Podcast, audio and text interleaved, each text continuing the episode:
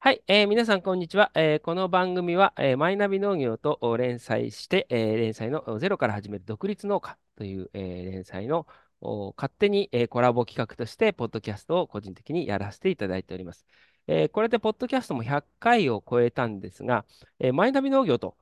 連動と言いながら、私も連載して、これでもう、えー全部合わせると80本ほど記事を書かせてもらってるんですが、実は、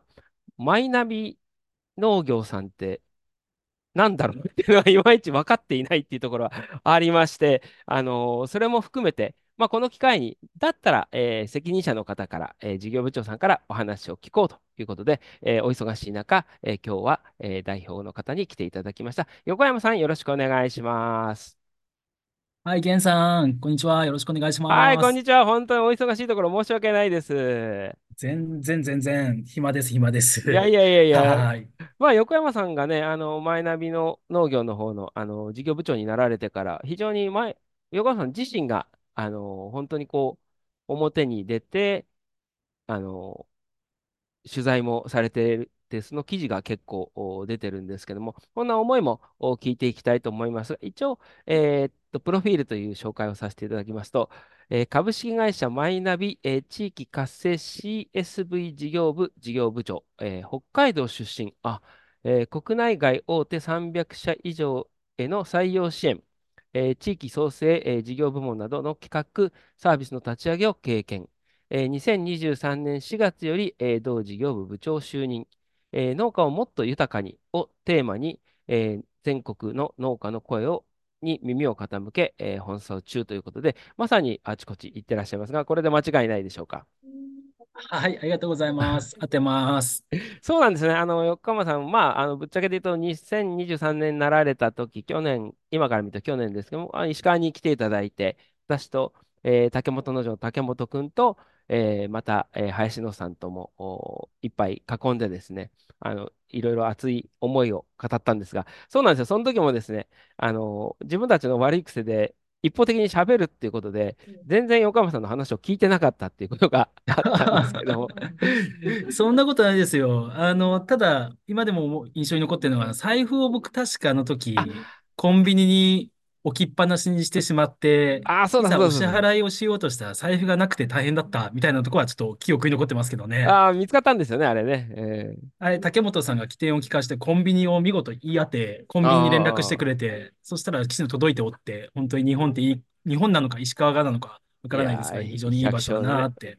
まあ、その石川も今回は、あの、震災もあったりするんですが、やっぱりそういった中でも農業の支援っていうのはこれからなんですが、まず、えー大前提として、えーっと、私も今、あの、最初に言ったんですが、マイナビ農業で連載させていただいて書いてるにもかかわらず、いまいち、マイナビ農業さんって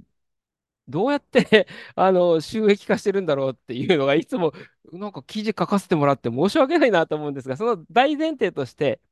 マイナビって、すごく会社全体は大きいんですよ。確か従業員何人、総勢何人ぐらいの会社でしたっけ？えっとね、グループまで入れるか入れないかで変わっちゃうんですが、大体1万人弱っていうのが結構多い回答になってますかね。はい。はあ。で、えっと、マイナビ、まずは全体のビジョンというか、あの、会社の、うんもともとのあり方っていうのはどこからスタートされたか、あの、横山さんがご存知の段階でではい。えっと、もう実は今年で50周年を迎えました、マイナビも。で、もともとは出版とか印刷が結構中心に行っていたなりわいでして、うん、当時あのパソコンが流行った時に PC ファンとか Mac ファンみたいなところも、パソコンの専門雑誌から結構スタート、あと将棋の本とかですかね。あ、が結構メインで出版業をやっておって、そこから当時あの就職活動みたいな採用のイメージって今あ、皆さんマイナうビイコールん、強いと思うんですが。当時あの就職も紙でしたよね、当時は。うんうんですね、本当に何十年うん、前になりますうん。が、うん。その出版業の延長線上で、えっと、リクルーティングの紙のところに少し。足を踏み入れ、で、気がつけばインターネット時代で毎日、そう当時毎日就職ナビというナビだったんですが、ナビうん、サイトにうん、うん、うん、変うん、うん。わり、うんうん。新卒採用がすごく強くなっていき、転職、えー紹介、で、アルバイトといううんふうにどん。どんどんうんどん販路、あの事業を広げていき、うんうんうん。で、採用だけ一辺倒であれでも、ちょっともうちょっといろいろ広げていけるよねっていうところで、えーウェディングですとか、うんえーそうん。れこそそのうん当時、地域、地域事業部っていうものが立ち上がったりとか、うん。新しい事うん。業がどんどんどんどん採用以外でもやっていこうねっていうことで立ち上がっていったっていう経緯が、この7年ぐらいですかね。ああ、そうですね。私もだから、マイナビで、マイナビ農業から入ると、どっちかって言ったら、ウェブメディアというは感じで、やっぱりあとは、あの、とにかくその、就職、だから各、もうもちろんその、お笑いとか含めての転職の、こう、支援みたいなイメージがあったんですが、決してそれだけではないということですね。それどころか、そうなん。ただ、やっぱりなりわいとして大きいのは今、今もやっぱり人材が最も大きな割合を占めてますね、社としては。んうん。そういう意味においては、あの、まあ、あの、マイナビ農業の話に入りたいんですが、その前にやっぱり横山さんがなられてから、先ほど言ったように、かなりこう、また、あの、スピード感を持って、特に、あの、農家に会いに行かれてるっていうのがあるんですが、横山さん自身は、最初からもう就職は何年前ぐらいに、あの、はい。マイナビの方に入。られてたえっと、私は2007年にプロパーで大学卒で、そのままマイナビ社に入社しましうて、最初、んうんそれこそ私、北海道、地元が北海道で、祖父祖母が農家やっていたんですけども、うんうんうん。あの、その関係もあってか、札幌支社に最初配属になりましうんて、うんうん。で、最初2年間は新卒採用のお手伝いで、札幌の企業のお採用のお手伝いをするっうんうんていうのを最初うんうん2年間やって、3年目から東京に出てきました。で、いろんな企業さんの採用のお手伝い、これまた8年ほど継続しましうんて、うんうんうんそこから、えっと、今、マイナビ地域創生っていう会あ、社、マイナビ不はい動産とくっつい。てしまったんですが、うあんの、地方を盛り上げる仕事を1年間だけ従事しまして、うそれこそん。千葉の廃校を宿泊施設に切り替えたりとか、はいはいはいはい。古民家を、えっと、一棟丸貸しで借りれる施設に切り替えたりとか、うー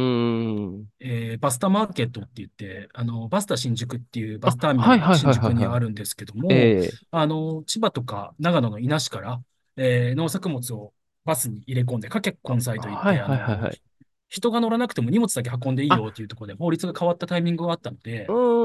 そのタイ。ミングに国交省さんと連携させていただいて、地方で荷物をバスに入れ込んで、それをバスタ新宿まで持ってきて、それをマーケットで、えー国道で売るっていう実証実験を国交省さんと一緒にやったりとかっていうのを1年あ間やりまして。で、その後は、あの、マイナビ賃貸を、うんうんマイナビうん。ビズという、マイナビビズというマンスリーマンションに切り替えていくっていうような事うん業、不動産うん事業ですね、を2年半やって、このマイナビ農業のチームにジョインしたというのが簡単な経歴ですね。いや、だから、まあ、先ほどグループとかという話もしたけど、人数が多いし、部門が多いから、なんか全く違う、まあもちろん人を扱うという意味じゃ同じなんですけども、ただ、北海道出身って言っても、横山さん自身は、あの、農業には今までの人生の中で関わり合いっていうのは、どんな形いやいやいやいや、もう祖父祖母のお手伝いにゴールデンウィーク、お盆うんうするん。ぐらいなもので、自分自身が農業っていうのは本当に経験ない状態でマイナビ農業入りましたね。おーまあもちろんその、まあ農家になるわけではないので、あの逆にそういった意味では農家だから農業体験がないからこその新鮮な目が持てると思うんですけど、でも、こう、なぜ横山さんがその事業部長、まあもちろんそれはもう、あの上の方とか多分先輩から、ちょっと私も聞いたとこだと、任せたって言われたとか言われるんですけども、もともとマイナビ農業自体は、えっと、先ほど言った私もこう、ちょっといまいち、えっと、書かせてもらって、情報を取るにはすごく皆さんも活用してるし、すごいマイナビ農業っていう名前自体は広がってるし、あと、えっと、雇用という意味じゃ、ああいう新農業人フェアみたいののイメージはあったりするんですけど、なんかそれ以外って、どんなことされてるんだろうなって知らないまま来てるんで、まあ、あの、そうですそこら。辺ちょっとお話、もしもですね、願えたら。はい。まず、ゲンさんの記事いつもありがとうございああ、います。えいえ、全然、全然、非常に面白く。読ませ。てもらってええ。ます。で、やっぱり記事書いていたらどこでね、収益取ってんだろう、なりわいになってんだろうって結構分かりにくいですよね。うーん、で、大きく3つなりわいとしては成り立ってまして、1つうん、目がマイナビ農業、やっぱり農家さんにたくさん見てもらっている媒体になります。うん、うん、で、そうなってくると、農家さんに告知とか広報をしたい、えー農うん。機メーカーさんとか農薬メーカーさんとか、肥料メーカーさんとか、うん資材メーカーうんさんから広告費っていう形でお金を頂戴して、うん。うん。えー農家さんに対してのブランディングとか、マーケティングとか、そういったところのおお金をいただき、農家さんに告知するタイミング、機会を作っていくうんうんみたいなところが一つ大きななりわいになっているのが、うん。えー一つ目の柱ですね。うん。で、二つ目の柱が、先ほど源さんも少しお話しいただいた新農業人フェアじゃないですけども、うん。あの国の受託事業、農水省さんからの受託事業とかうを、えー受ん。託させてもらって、えー運営していく BPO みたいなところを二つ目としてやらせてもらっているうん。うん。うのが、ん。あー柱になってますと。うん。で、三つ目が、二つ目に少し近しい話なんですが、全国地方自治体1700ぐらいありますが、うん。大体うん。3分の1ほどとお付き合いしてまして、うん。ああ、すえーごいですね。何かというと、あの、収これもマイナビ社がやっている収納イベントに来てもらうとか、うん。うあの、ん。地域おこし協力隊の、えー採用のところのお力添えをさせていただくとうか、えーん。そういった移住とか、えーその地方への新規収納をしていくところうん。に対してのうん。広報、ブランディングみたいなところで、3つ目の柱としてやらせていただいている大きな3つが柱としてなっている感じですかうね。ん。なるほど。そうですね。なんか、農業人フェアとマイナビさんってなんかすごく、あの、イメージがあって、まあ、先前回かな、えーっと、9位の、木さんの、あの、9位の、あの、片山さんと山田さんもそこに行かれて、あの、初めて、あの、マッチングして、香川に行ったっていうイメージがあるんですが、ただ、えっと、そうなると、農マイナビ農業としては、どちらかというと、私は勝手にあの新規収納とか農業、農業っていろんな、あの、よく山崎パンと町のパン屋が違うみたいな話をしてるんですが、どちらかというと、あの、今、農業の形ってすごく、それこそ100年前、50年前と変わってきたのが、法人が増えてきて、そういうのは、その、横山さん、調べられて入ったのか、今入って新鮮な目で見て、で、えーっと、他から見たら、これってちょっとこう、おかしいじゃないかなっていう視点で見てるのか、一応今までのその文脈をこう踏襲しながら、どちらの方のスタイルで今、行かれよう。としてるんですかね。ありがとうございます。えっと、正直最初何も分かりませんでした。うん、特にこの日本の農業って、あのメディアではもちろんね、いろいろ書かれている内容ですとか、うマイナビ農ん、業で書いている内容をこう一生懸命読んだりしながら勉強を重ねていく日々だったんですうが、ですん、し、私自身、あの、マイナビ農業に2年半前に来させてもらった時っうて、あの、ん。営業、営業の責任者っていう立場だったんですよね。あ、ああ、そうだったんですか。うん、うん、そうなん。です。なので、えっと、お客さんは誰って聞かれると、当然お金をお支払いいただいている方がお客さんでしたと。うん、うん、うん、そこに価値を提供するためにはどうしたらいいんだってことは日頃すごい考えてきたんですけども、うん、ただ、あの、やっぱり、え事業をやっていく人間として、うん、えー着いたときに、お客うん、さんは誰って言われたら、あの、もちろんお金を支払い、頂戴している方たちも大切なお客うん、さんではあるんうん、ですが、うん、B2B2C じゃないですけども、やっぱり一番は農家さんだよねっていうところにちょっと行き着きまして、農家さんが喜んでくれるメディアを運営していけないと、うん、あの、結果、あの、大切にお金を頂戴している方たちを喜ばせることはできない。うだから一丁目ん、一番地は農家なんじゃないかっていうところに、あ当たり前なんですが、行あ、き着き、うで、ともん、するなら、私自身、北海道でその祖父母が農家やってるイメージしかなかったので、うもっともっん、と、えー農家さんのことを知らなきゃいけないよねっていうところで、北海道から沖縄まで大体230、240ぐらいですかね、農家さんのええところを回らせてもらっあ、て、すごいですね。すごい、それがね、一つ、あの、ん。源さんにも協力いただいて、えー竹ん。本さんとか、林さんとかにお会いしたタイん。ミングもその一つだうったんですけ。ども、やっぱりそこで現地、現場、現物じゃないですが、足を運んで、いろんなう方とおん。話聞くと、やっぱり苦労されている方もたくさんいらっしゃいますし、一う方で、そのん。中でもすごく明るく未来に向かってキラキラされて、いろんなことにチャレンジされている方もいっぱいいて、うん。で、ゲンさんみたいに、あの、規模は大きくしなくていいと。うん。あの、ちゃんとそこにお客さんが存在してて、うん。えー日本一小さい専う業農家でもいいっん。ていう考えもうもちろん素敵ん。だと思ううし、ん。一方でただ潮流、時代の潮流うん。うで流れていくと、ん。当然規模が大きいところがどんどん今後大きくなっていっうて、今120ん。万強ある農家がどんうどんどんどん減って、このん。先50万、40万になってしまうことは確実だろうと言われたときに。あの、マイナビ農業としてはどこに今後貢献していけばいいんだろうかっていうのをすごい考えさせていただくきっかけを240ぐらい回らせていただく中で、えー少しずつ少しずつが知見をえー蓄えさせていただいて、蓄えさせてもらってきたというのが、えー昨今この最近の状況でございます。おーそうですね。まあ、あまり漠然と聞くと、あの、それこそもう思いはたくさんお互いあるでしょうけど、私、あの、まあ、ある意味で言うと、久松さんも石川県にいらしたことあるんです。久松さんの農家はもっと減っていいという本でですね、どんな話が噛み合わないんじゃないかと思ったら、結構噛み合ってですね、まあ、今言ってるのは結局、大型化していくだろうと。というか、それしかもう方法はないだろうと。それこそ、オランダのトマト農家の数と日本のトマト農家の数はもう、えー何百分の1かで同じ面積を作ってるとかね、そういうこと言うのと、あとやっぱりこう、えーっと、何は節じゃないけど、人情でもってこう、風景がっていう、そのこう、すごくこう、境目がわからないから、そこに問題提起されたのが久松さんのことだと思うんです。私はやっぱり、大きくしていく、それこそ山崎パンっていうとちょっとイメージがあるかもしれないですけど、やっぱり企業として媒体として、企業としてのやっていく、えー農業法人化っていうののしっかり経営するところと、もう一つは、私が今目指しているところの小さい農業ですけども、その中の例えば兼業農家で、あの中山間地は小さい農家がやっていくみたいなイメージも持ってるんですけども、横山さんが全国見てこられて、こう、まあ、あまりにも短い時間では言い切れないと思いますが、日本の農業の未来を見たとしたら、どういう形でいくのが一番いいかなっていうふうに思われましたかね？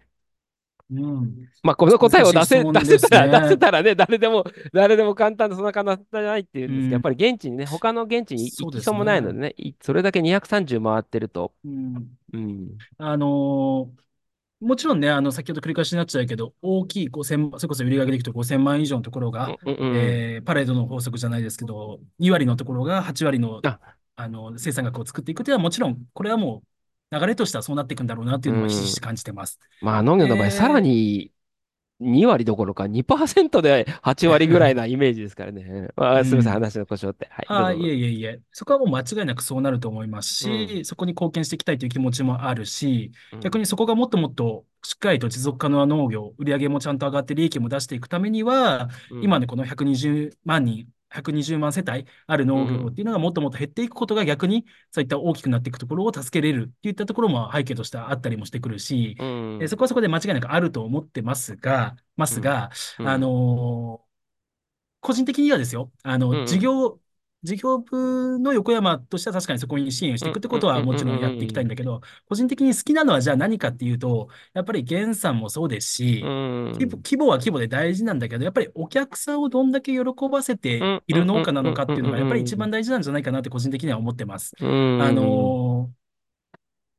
源さんの漬物やっぱ美味しいんですようね。私も毎月、2月2回ずつぐらいペースで今買わせてもらってるんですけあありど、がとうございます。うん、これって源さんが作った野菜でうん、作った漬物。で、このうん、うん、ファンっていっぱいいるじゃないですか。うん、いやそうですね。うん、じゃあ、源さんも人をね、雇って規模を拡うん、大してたら、うもしかしたん、らやれるかもしれまうせんが、ん、もう今あるお客さんを最大限幸せにしていくんだっていう、そこの舵を家族形態の中でやっていくっていうのを体現。している形ですようね。ん、ねこういった農家さん、そこに明確にお客さんがいて、お客さんを喜ばせていく農家っていうところが、どんどんどんどん増えていくべきだし、うそういった農ん、家さんが報われる農業、農業界に、うん、えー近うん、づいていってうん、ほしいなと思うし、確実にそこがあの市場にドーンと下ろして終わりという中から、どんどんどんどん今時代が変わっていき、えーあらゆる形で自身でブランディングして売れていくことができる世の中になってきているのうん、で、うん、うん、そこはますます顕著に広がっていくんじゃないかなというふうには思ってます。そうですで、ね。うそこをん、実現させたいなというところもあって、今回、うん、源さんにも協力してもらっているマイナビ社内の福利厚生の仕組みのあ、デリサス、こ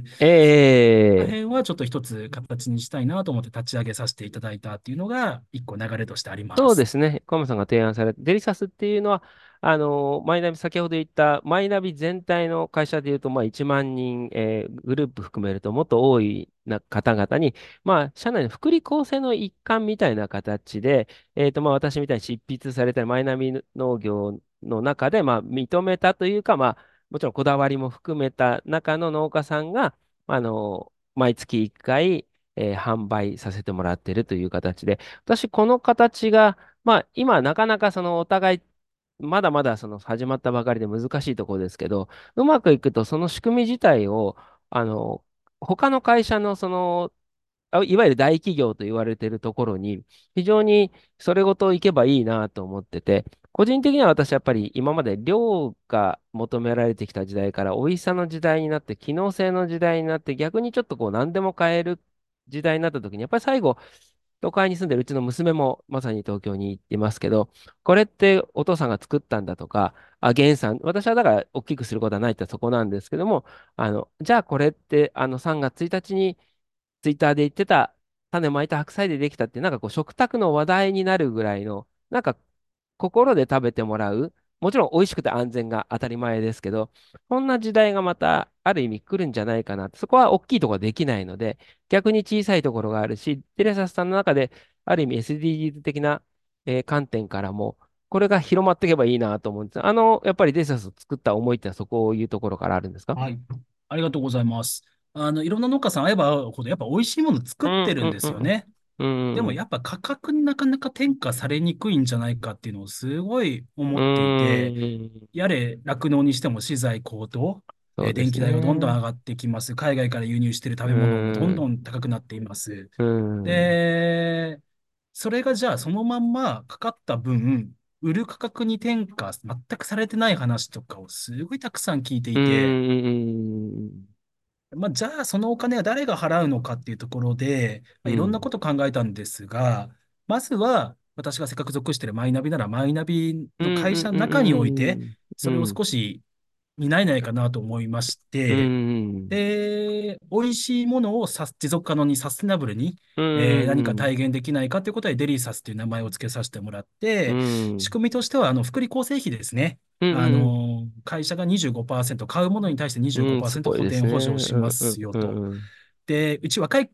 社員がたくさんいます。社若い社員がたくさんいん。て、普段何食べてるのかって言って、やっぱカップラーメンたくさん食うべてしまってるし、ん。まあ、コンビニのご飯悪いっていうわけじゃないですが。すぐ下に行ってコンビニのご飯でた終わらせてしまっているうと。せっかくみんなが本当に会ってきた素晴らしい農家たちがこだわって作っているものをちょっと触うん。れてほしいし、口にしてみてほしいし、うそれをん。会社がその機会をちょっとだけ背中を押してあげれるようなことが何かできるんじゃないかというところでデイサスというのを始めましうた。うん。ん。ただやってみたらやっぱりまだまだその価格の転嫁やっぱりこだわっ。てるものにこううん。高いもうん。のが多いので、うん。会社が25%補填しようが、なうかなかん。手を出しにくいとか、やっぱ料理がなかなか苦手だから、う独身者がん。料理をしないとかで、いろんな壁に今ぶつかってはいるものの、あの、第一歩目は、えうん。ー歩めたのかうん。なというふうに思っているので、これは広げていきたいですね。ねえ、その話いただいてやるとき、よくこの労力かかることをやること決断したなと思って、やっぱり今言ったように、全員が全員、あの、農家にとか対して愛情を持ってるけど、全員が全員グルメでもない、もしくはコンビニで便利なものが、美味しいものが特に身近に入る時代に、まあ、やられるっていうのは、やっぱすごいことだなと思って、ただまあ、あの、その後で言うとね、やっぱり本当それから今度はストーリーがどこまで広まるかなということですね。また、あの、その動き自体は私も非常にありますし、まあ、まず多分、あの、よくマイナビ農業編集部の最後のこう、書きで、えっと、農業関係人口を増やすことがあっていうのは、それがちょっとこう、トータルに含まれるのかなと。もちろん大規模化してるところも、小さいところも農業としてやってるじゃ、売って食べてもらって、換金されて初めて業となるので、そういう意味では農業関係人口って言葉がすごく素敵だなと思うんですが、これは大小関わらず増やしていきたいっていうのが最終ミッションみたいな形になるんですかね？そうですね。あの、ただ、あの、良くも悪くもなんですが、この6年、あの、事業部を立ち上げたじ当初の事業部長がですね、農業関係うん、人口を増やしていくんだということですごい旗振られていて、うあの、すごい素敵ん、だなと思って見てましうた。ん、で、見てたん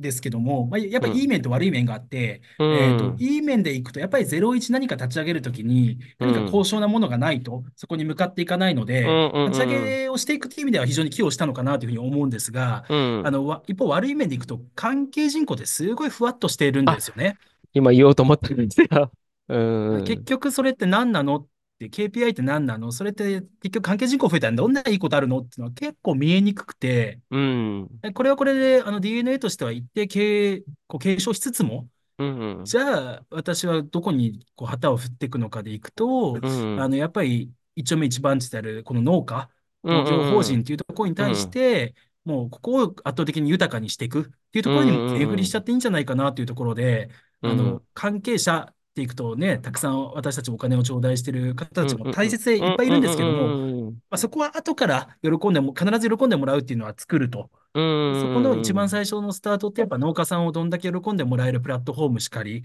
うんえー連携できるものを作っていけるかってことが大事なのかなというふうに思っていて、だうん。から素敵な農家さんたちとはやっぱりたくさん、えーその様子が直に伝わる動画をたくさん撮ったりもしますうんうん。えーね。彼らが少しでも、えーうん人に困ってるとするならば、人にうん困ってることを少しでも解消できる場をなるべく多くうんうんう作っていきたいとん思うし、うん。そんなことを一歩ずつ一歩ずつ今やり始めているし、そこに経済うん活動が困るというならば、マイナビ社1万人の総力の胃袋を使っうて、できることがやりたいと思ううし、マイナんビが採用でお付き合いしている会社で野菜をたくさん買いたいというところがいっぱいあるので、そこを、えー B2B でつなげていくことももしかしたら一つかもしれないし、うんうん。えー人間ドックを、みんな農家さん、ゲンさん最近人間ドックやられてます？ああ、いえもう、あの、逆にマイナビ農業記事で、えーっと、きっかけで、うん。えー農家さんで健康診断で癌が見つかったっていう取材をした記事を書いて、それの記事書いて自分が行かないわけにいかないなと思って行ったら、やっぱりいろいろ見つかってですね、うちもいや農家で体を動かしてるし、あの、野菜食べてるし大丈夫だと思ったら、結構引っかかって、これはやばいなと思って、で、あの、生き始めました。やっぱり健康の底と命の、あの価値観っていう話をしてるんですが、私は今拾って、えっと、多分人間ドックの話に戻ると思うんです。かかりつけの農家っていうのが、まあ、よりちょっと勝手に具体的に進めてて、今回も能登の震災の水が洗えない、出ないから洗えないっていう農家さんのところにわーった人が来てくれて、それが今度ボケマルうん通していったらっていうのが力であるなと思うときに、今回はうん逆ですけど、私はかかりつけの農家っていう思うのが、なんかあったときに普段支えといたら、やっぱりコロナの時にポケマルでむちゃくちゃ買ってるお客さんのとこに何うんも注文してないのに肉と野菜が送られてコンビニ空になったニュース見たよと。で、開けたらマスクが入ってたみたいな形で、普段支えることで何かの時の保険みたいな、なんか年金じゃなくて年職みたいなイメージでやったりしても面白いという、まだポテンシャルはあるけどなかなかふわっとしててマネタイズが難しいので、そのあたうんりだし、でも健康ですよね。今から必ず健康、心身しかもあの、肉体だけじゃなくて、やっぱり都うん。会の方で、都会だけじゃないですけどね、心のなんかこう、病がある人とかうん。に、えーっと、ある意味、まあ、高橋宏之さんがやったり、武藤さん、この間書いたあの記事で武藤さんがあったけど、その、お米は売らないんだけど、もう農作業体験して、できた野菜は全部その会社にっていうことで、そのお米自体を売らないで、体験ごと、もう会社と提携して、ふまさに福利厚生で、えー田植え稲刈りさせて、えーデジタルデトックスしてっていうイメージがやって成功例ができると、むちゃくちゃなんかマイナビ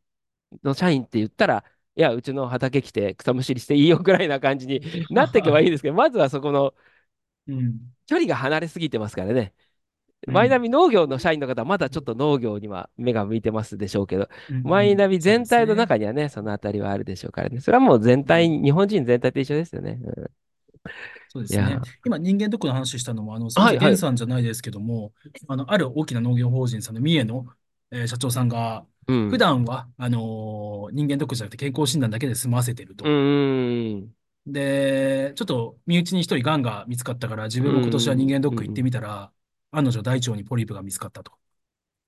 で、あの、普段社員にはイケイケ言ってんだけど、うあのーなかん。なか自分は忙しくて行く機会がなかったから、たうんだ行くのって結構めんどくさいっちゃめんどくさいんだよねと。結構時間取られるし、結構ね、胃カメラ飲むのも辛いし、うん。だからせめてそれをマイナビの方でちょっとポジティブなものにしてよみたいな相談をもらったりしてて、あの、ね。例えば医療ツーリズム、ツーリズムじゃないですか、東京にいろんなところから人間ドックをうんみんな受けに来て、午前中人間ドックねと。うで、終わったらみんなで軽井沢に行って、情報交。換会しながら美味しいご飯食べて、薬膳料理食べて。健康な場を作ってよと。ういうような話ん。があったりして、じゃあ農家さんがそれで喜ぶならば、うえー情報ん。交換会兼ねた人間ドックをやってみましょうかとか、あ、ちょっとまだ形にはなってないんですけども、や、いいはい。ですね。その、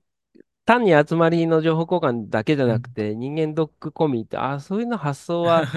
いいです。あの、その発想として、本当にこう、マイナビ農業のその、あの、健康診断のきっかけになったあの、えー、シナヤン、同じく三重県のキュウリ農家、まあ、個人農家なんですけど、方が言っはい。てたのが見つかって、